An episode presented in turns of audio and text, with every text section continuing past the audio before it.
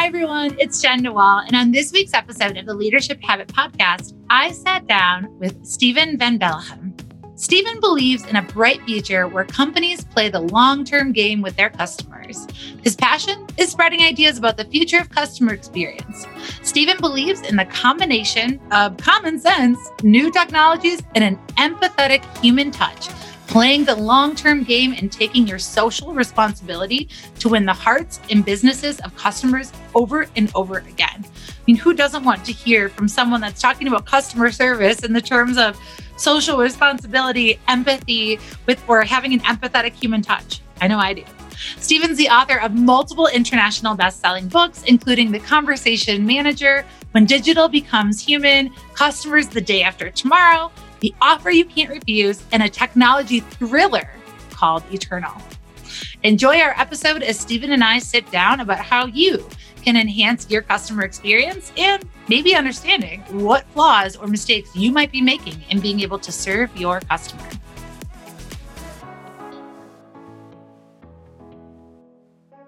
Hi, everyone. It's Jenn DeWall. And on this episode of the Leadership Habit podcast, I am sitting down with Steven Van Belleghem. He is here to talk all about customer service, technology, and how they can come together to create the customer experience. This is something that I think many people need to pay attention to. And as maybe what Steven would say, some people don't necessarily realize it. But Steven, I want you to go ahead and just introduce yourself, say where you're from. I know we had a great conversation talking about Bruges. But please go ahead and introduce yourself to our audience. All right. Thank you, uh, Jenn, for the wonderful introduction. Um, yeah, my, my passion is to create and share ideas about the future of customer experience. That's what I've been doing my entire career for the last 20 years. Uh, I do a lot of research about that. I publish books. I've written five books on this topic. Um, share a lot of content on social media, on my YouTube, on my Instagram. Um, and I give a lot of keynote presentations about that. Um, I'm, also an entrepreneur. I started two companies also in the field of customer experience. One is more like it's called Nexxworks, and it's an inspiration company where we take uh, mainly European executives to innovative places around the world. We take them to Silicon Valley, like New York, Boston, Dubai, Singapore, China, and, and do a little mind stretch with their look on innovation. Another company is Snackbytes. Uh, it's a social media agency um, but everything I do is focused on that one thing, trying to inspire companies to become more customer centric and, and using all the latest tools that are available for that. Steven, how did you get inspired to pursue a career in customer service? I, I think that it all started thanks to my parents, to be honest. Uh, my parents had a, a, small photography store. I, I, didn't mention it in the introduction, but I'm from Belgium. You already know that. I live close to Bruges. And my parents had a had a photography store in a small town uh, near Bruges. And at that moment, I didn't realize it. But today, I understand and I can see that my dad was extremely customer centric.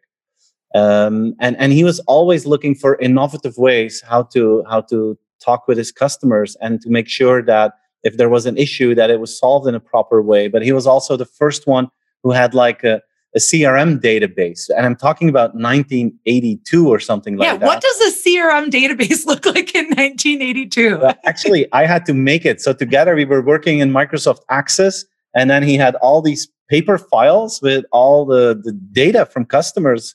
And my job was to put all the data in that database, and I hated that.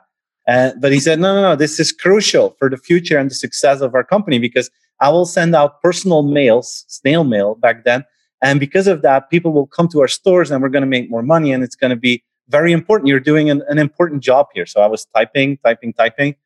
And but it was an, an extremely important asset that he created back in the 80s. He was already working with data and and and being very customer centric. And I think that it it started there for me. And that that that's one side of the story. I think another side is that I'm very fortunate.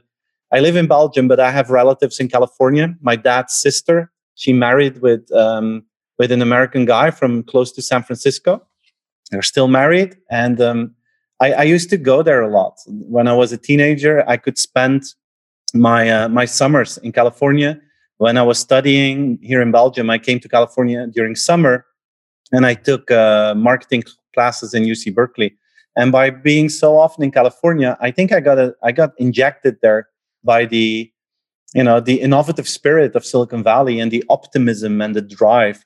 And i think that combination of of looking how my parents run their business in combination with you know having the opportunity as a belgian guy to go to silicon valley so often i think that combination has actually led to the kind of job that i did today. I love that combination of knowing that you had these strong examples of what customer service could look like how your parents delivered by supporting their shop, working on creating a CRM with them, using snail mail, things that people don't even really use that much today. And then going over to Silicon Valley, which we know it has such a strong presence, notability, all in the edge of innovation and tech. So I love that you have both of those. And I just want to give one plug because you are from outside of Bruges. And if you have never been there, it is a beautiful place. That is my plug. But I, I, don't want to go too much into that, but let's go ahead and talk a little bit more about your perspective in customer service. So I know that you have a little bit of a different perspective than some. Can you tell me a little bit more about that and how that came to be? Yeah, I, I think that most organizations are too focused on the transactional kind and the transactional relationship with their customers. Of course, you need a good product, you need a good service. Um, you need digital convenience today. People think that's the most normal thing in the world. It's if you have it, fine, but if you don't have it, you, you you're not successful anymore. But there's still a lot of focus there, and and a lot of companies try to you know be the best in that transactional part. I see that more as a minimum demand, and I think what the market really needs now is that organizations don't just focus on the customer journey, but that they focus on the life journey, uh, where you try to help people to to achieve their goals. It's not about the goals of your company. It's not about your sales objectives it's about asking yourself the question how can we add value in the day to day life of our potential customers? How can we help them to you know, have, a, have a life with less worries and a life where they can achieve their dreams? And, and to make it more concrete, you know, maybe it's not about selling cars. Maybe it's about bringing a mobility solution. Uh, maybe it's not about having a gym, but it's about helping people to get a healthier lifestyle. And if you look at it from that perspective, you will do more than just try to sell your product. You will come up with services that go beyond the product. Your communication will be completely different. And if you succeed in that, then you have a more emotional relationship with your customers. And I think today that is exactly what you need to differentiate yourself towards others because all the other elements like good product, good price, digital convenience are just a commodity right now. So I always invite companies to look more or to invest more in that emotional relationship than just being stuck in the transactional relationship. Gosh, I I would love if every brand or organization that I worked with, invested in, bought services from really focused on how could they serve because it sounds like you're putting the serve back in service really thinking about how can i how can we how can this organization truly serve and i can tell you that rarely have I heard someone in the customer service field talk about, I want to help my customers achieve their dreams. What you just said is also not common. I'm sure that there are some people that might be like, I've I've never heard my company that I invest in say that they cared about my dreams, unless it was something that maybe they did for more promotion, but it didn't necessarily show up in their day to day. And that right. transactional feeling doesn't feel great. But can you give me an example of what a transaction would look like for an organization if you're really looking at customer service truly in that wrong way through the lens of just transactional? What is that? Is that just here's the product, I'll take your money, we're done? Or what are examples of that and how that can come across to someone? Yeah. Yeah, and, and don't get me wrong, that's not bad. I think those are essential elements that you need to be successful today. Uh, let, us take one of the most successful companies in, in the world right now is Amazon.com. And they are so successful because they are the experts in the world in saving out time of their customers. It's the most efficient platform that there is in the world to buy stuff from and they, you know, they deliver what they promise that they will do. And because of that, they're extremely successful.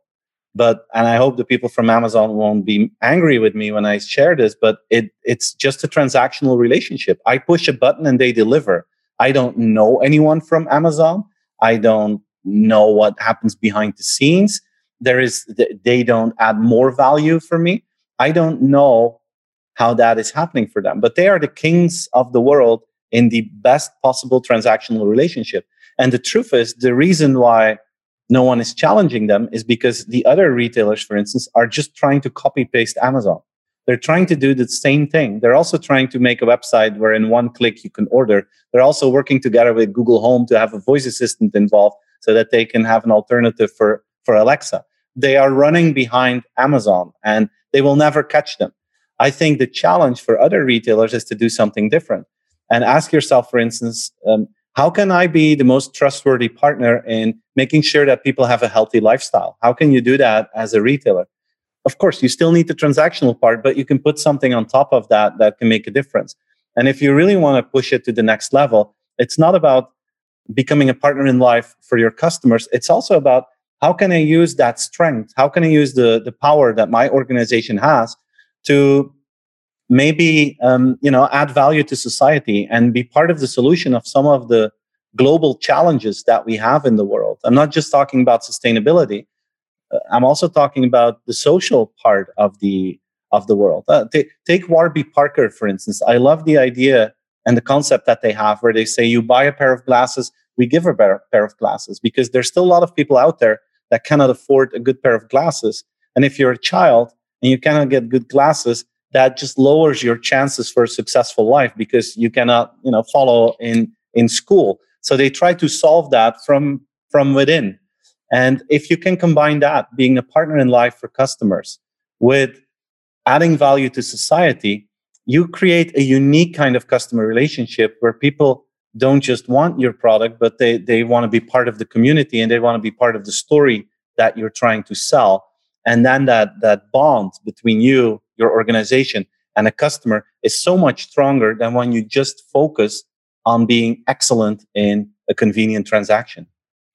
I think that's a really powerful example of, well, first and foremost, the distinction that don't copy and paste Amazon. And I'm guessing that when you know they when bezos sat down and thought about amazon it wasn't thinking how can i be the next retailer like them? It was how could i be something different? Mm-hmm. and so thinking that about it in a different way but i also really appreciate the social responsibility. And i think that's one of the reasons that i still shop at amazon but i sometimes hate hitting it from the packaging and that sustainability perspective. But shifting into what i see within my generation as a millennial what i see in with gen z is that I want to invest in organizations that give back.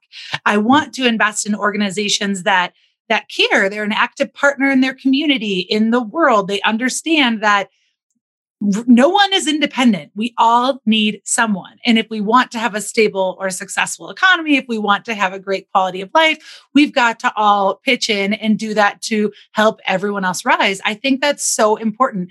I'm curious from your perspective, do you feel like the younger generations um, maybe wanting to have and invest in companies that are more socially responsible are kind of pushing companies to have to do that even if maybe they're a little resistant.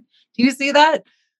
I see that. Absolutely. It's it's very often the younger you are the more important you you you you value those those qualities. And and not just from a customer point of view it's maybe even more important from a, a talent point of view if you want to you know if, if, you're young and, and you're ambitious and you want to you want to do something with your life and, and your professional life young talented people they want to work for a company that makes a difference. They don't just want to work for a company that has a certain revenue goal or a certain profit goal. Of course that's that's good to have. I'm not against that. Uh, on the contrary. Right right. But you but you want to be part of something that adds value. You want to have impact on something and maybe some of the listeners are thinking, yeah, but my customers, they don't really care.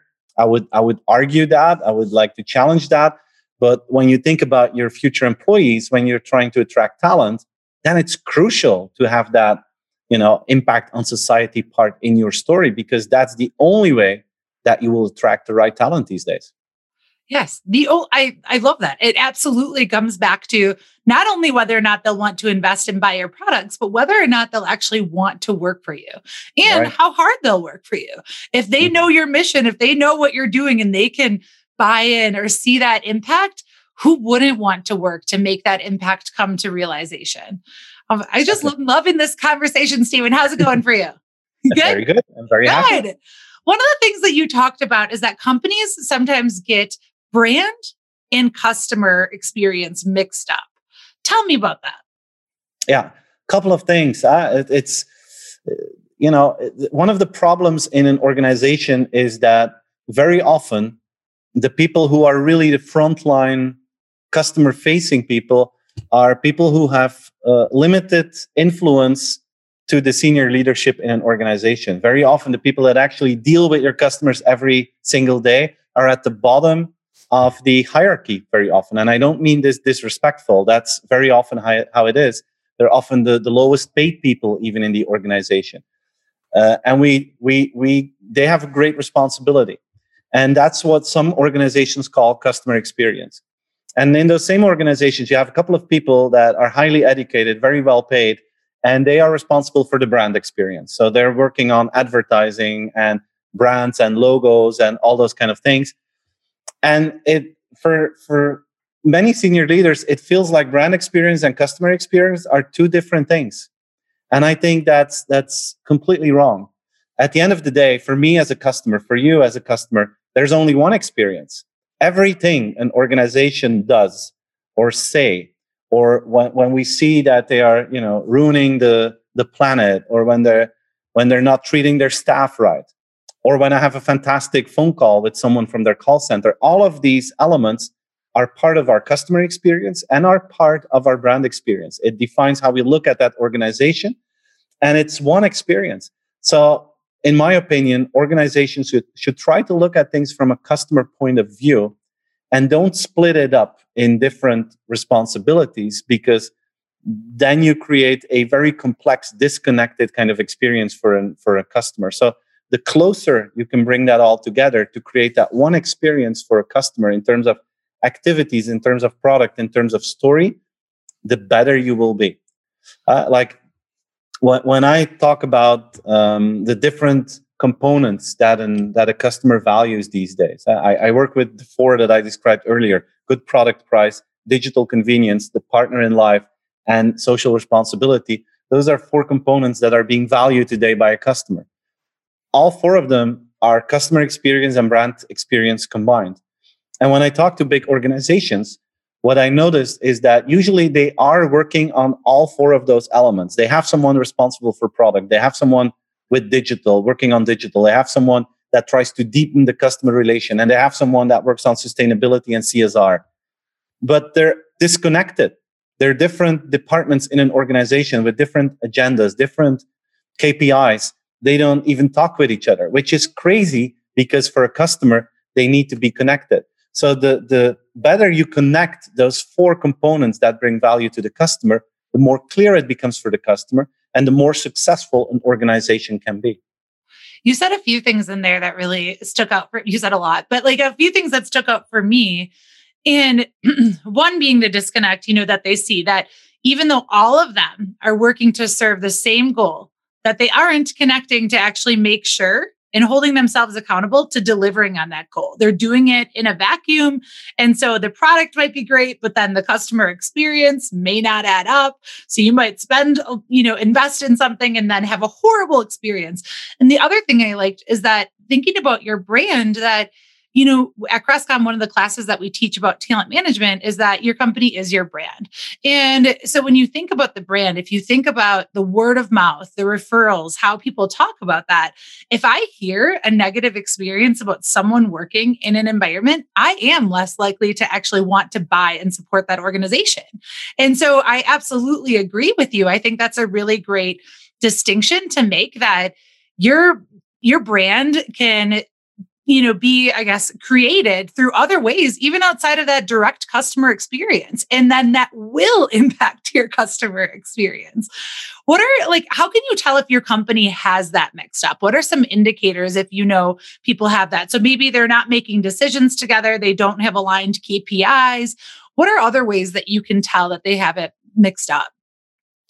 If if the responsibilities are shared you know at a certain moment you you have people in the branding and marketing department that look at their communication and are over focused on communication. So what they look at is we're campaigning what is the impact on sales um, because that's their responsibility. They have to push sales through communication and they think about brand awareness and those kind of things but they don't combine that with the data of the contact center for instance. And i think those two need to be need to be linked At the contact center, very often there's a lot of information there of people who know what the worries are in the market and what the frequently asked questions are but they don't they don't send them to the marketing team so that those guys are missing out on the information to improve products. So if it's really disconnected if you have the feeling that there are two different worlds within your organization then that's something to look into. Oh my gosh. And that one is so i'm sure every frontline employee right now is probably cheering as they listen to this to say, yes, we have exposure and access to such valuable information and data. But how can we get it up the chain? How, how can you get it up the chain? Do you have any advice for your clients? Or even, I know you work a lot with CEOs. Do you have any advice for them on how they can, you know, incorporate and get those viewpoints into the conversation? Yeah, I think it's crucial that you make sure that as many employees as possible have direct access to customer feedback. So, to make it very pragmatic, everyone in an organization at a certain moment should be customer facing. Uh, not just contact centers, but if you have stores, just put everyone in the store now and then. And I, I felt that you know if you tell someone from the accounting team that they have to go to a store to help customers out, that they become a little bit worried. Like, will I be able to do that? What, what will you know are, am i going to do a good job?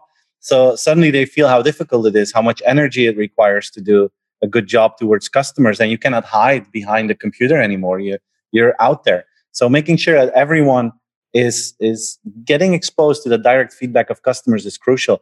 The, the comparison that i use is, is with soccer teams here in europe. I don't know how it is in, in colorado and the us right now but uh, we're still not allowed to go to to soccer games out here, so they're still they're playing and it's being broadcasted on TV, but there are no fans in the stadiums, and you can see that you can see that when you look at the game because those soccer players, they you know it's a different kind of of of, of game these days, and I can understand that because they don't have their direct customer feedback anymore. The audience used to bring direct customer feedback. If they did something great, they were like, woohoo, and great, fantastic. If they do something bad, they get booed at. And when they score a goal, it's like an explosion of emotions. So they get instant feedback from the market.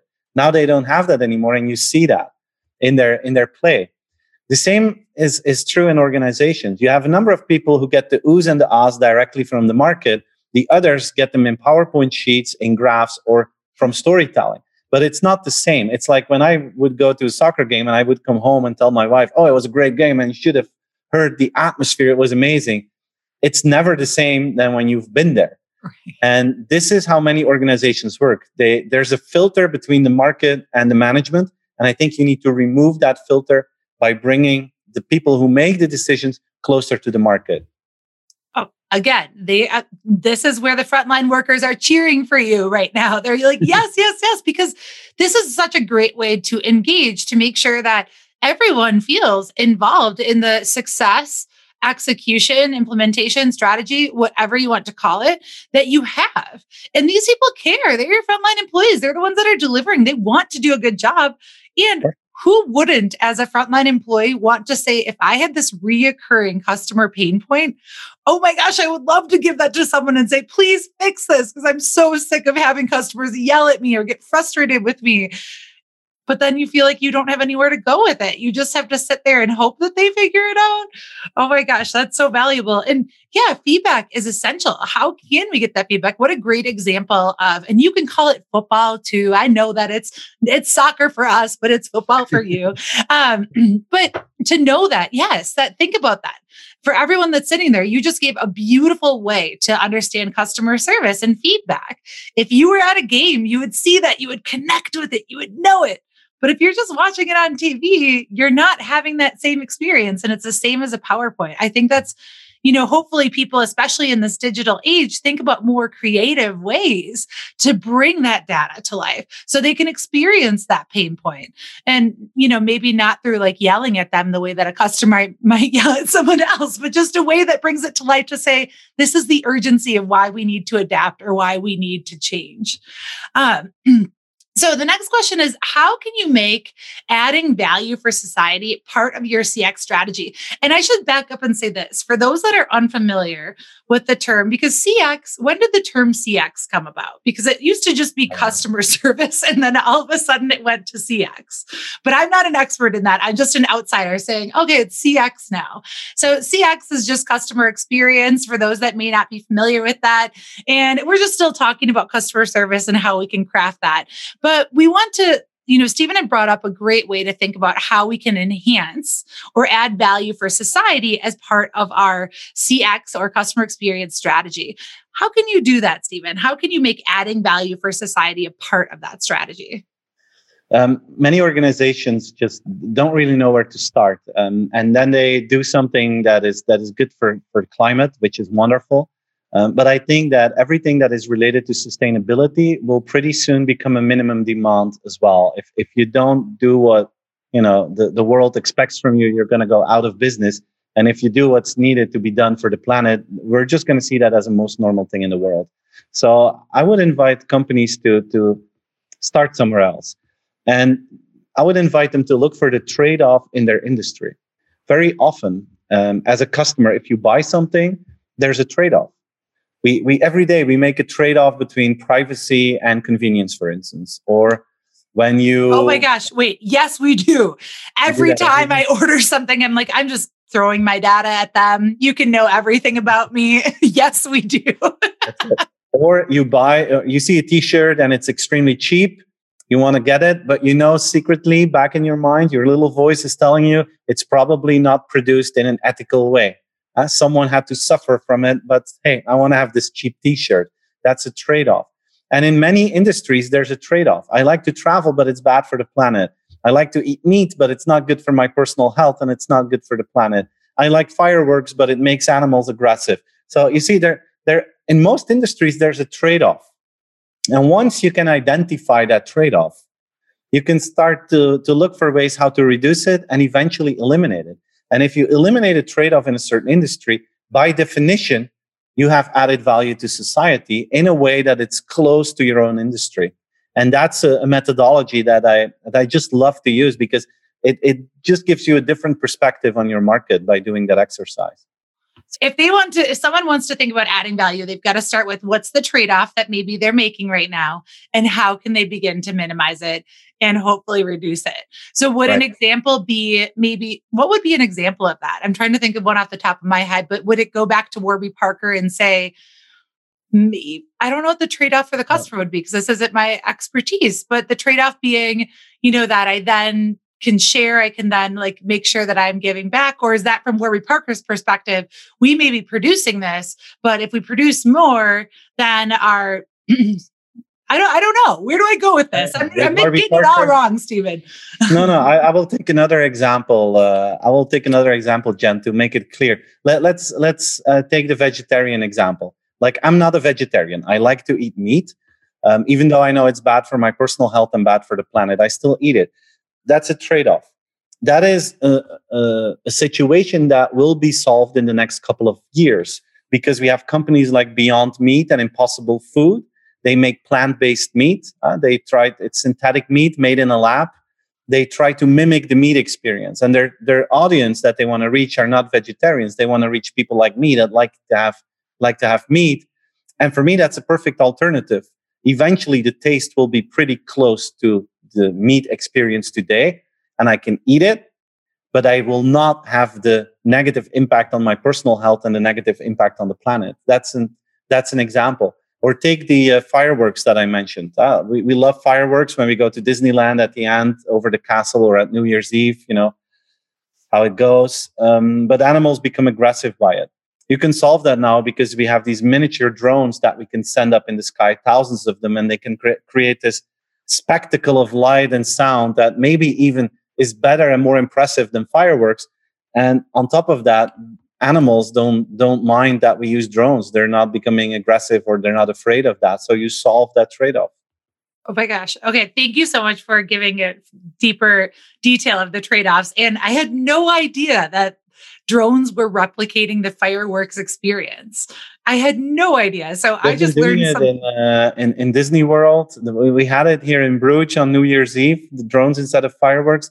And you should check that out on YouTube when you have the chance. But on, on New Year's Eve, I don't think this year, but the year before that in Shanghai, they had an amazing show with thousands and thousands of drones with music underneath it. It was just mind blowing. All right, Steven, we talked about a lot today. We talked about our social responsibility, how we can add that, really how companies can get brand and that customer experience mixed up, but they really need to be together. And that we really want to think that if we want to serve our customers, how can we make their life better? Which I just, I love that. Like, and again, it's not, it's not saying transactional natures of customer experiences are wrong, but it's also thinking maybe there's an opportunity to expand on that customer experience. Right. What would be, you know, what are your greatest tips or advice that you give maybe leaders as they're starting to approach how can I make my customer experience better? So, one of the ways they can start is with their trade off if they're talking about social responsibility. But how do they begin to maybe turn the corner and change the culture of their customer service?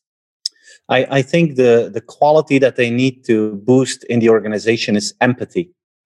Um, looking at things from a customer point of view, I, I recently heard an example that I really loved. It was from a pharmaceutical company that has medication for people that have trouble breathing, that have asthma. And um, a lot of people said, okay, we, we know what what what patients with asthma what what their worries are. And then someone said i i have it. I'm suffering from it. I'm a patient. I don't think you understand. And they they did this crazy exercise. Everyone in the organization had to jump up and down for like one minute jump jump jump jump jump. And then they had to breathe through a straw because that is exactly the experience that patients who suffer from asthma have when they have when they have an attack or an asthma attack. And and at that moment everyone in the organization truly understood what it meant to be a patient. So you have to figure out and I, that was extremely powerful at that example. So you, you have to figure out ways to boost the empathy to put yourself really in the shoes of the customer. Go through the process that customers go through. Like when someone is listening here that is in a leadership function in a in a big bank for instance if you lose your credit card ask yourself how do I get a new one? Do I call one of my colleagues to get a new credit card or do I follow the process of the customer? And in many cases, you have your internal routes to get your own problem solved. So you don't follow the customer's process anymore. So my advice is boost the empathy by becoming what I call friction hunters. Look for Ooh. frictions that people have when they're doing business with you. Look for frictions that people have in their life and list them. Just make a list very pragmatically. Just make a list with frictions that people have and then try to solve them one by one and involve as many employees as possible in that process make as many people as possible friction hunters and it will completely shift the the culture and the mindset in an organization I love that phrase of friction hunters. I feel hmm. like I want to write to companies and say, This is my pain point with you. Please do something about it. Because especially when it feels like low hanging fruit or an obvious exactly. solution, that's exactly. even more frustrating as a customer. When, or if you have like, there are some banks that I bank with that I can do so much online. And then there's another bank that I still have back home. And I can't do anything online. And it drives me bananas, especially in mm-hmm. the pandemic, because I can't travel there. And so right. if I can't use it online, it's it's very difficult to get anything done or to be able to do the transactions I need to do. And I don't understand why they can't if every other bank can. So it's those things too that are just frustrating. But yeah, become a friction hunter. But you also said a really, really powerful word, which I don't know. Again, if I've heard people talk about it with customer service, we hear empathy talked about a lot within leadership. How can we be more empathetic leaders, listeners, caring? And I think it is really important to think about how can we practice empathy with our customers. Our mm-hmm. customers likely don't want to be mad at you. They likely don't want to change services because it's more pains for them. But if you don't have empathy with that, then you don't see that friction that you're creating that you could solve. Steven, how can our audience connect with you? Where can they reach you at? I know that you do workshops, you have two businesses. Tell like tell our audience how they can connect with you after this podcast. All right. I would invite them to, to check out my social media. I share a lot of videos about these topics on, on my YouTube channel. It's youtube.com slash Steven Van Belleghem. So my name, uh, my Instagram accounts, I share a lot of content there as well. Uh, LinkedIn, people are more than welcome to, to follow. Um, if they need my books or some background, they can go to Amazon or come to my own website. And if they are interested in joining me on a trip to an exact to an innovative place somewhere around the world, they can go to nexxworks.com and uh, see if there's anything that uh, that they like. Fantastic. I mean, I feel like I want to come on a little vacation to go to these innovative, ugh, excuse me, innovative areas. No, Steven, thank you so much for coming on the show. Thank you so much for just sharing your insights, your point of view. I learned a lot today. I mean, one of the fun things was about the drone, but I really, I just loved the way that you approach customer service of looking at it as truly an opportunity to serve, to make life better, not only for the customer, but for the planet. Thank you so much, Steven. Thanks for having me, Jenna. It was a real pleasure. I enjoyed it. It was a lot of fun. Hi, everyone. I hope you enjoyed this episode with Steven. If you want to connect with him, you can find his books on Amazon. You can go to his website, Steven Van Belleghem, and that's S T E V E N V A N B E L L E G H E M dot com, or you can find that information in our show notes, or feel free to connect with him on LinkedIn. If you enjoyed today's episode, or if you know someone that would really benefit from a different perspective on customer service, send this to them. And of course, if you enjoyed it, don't forget to leave us a review on your favorite podcast streaming service.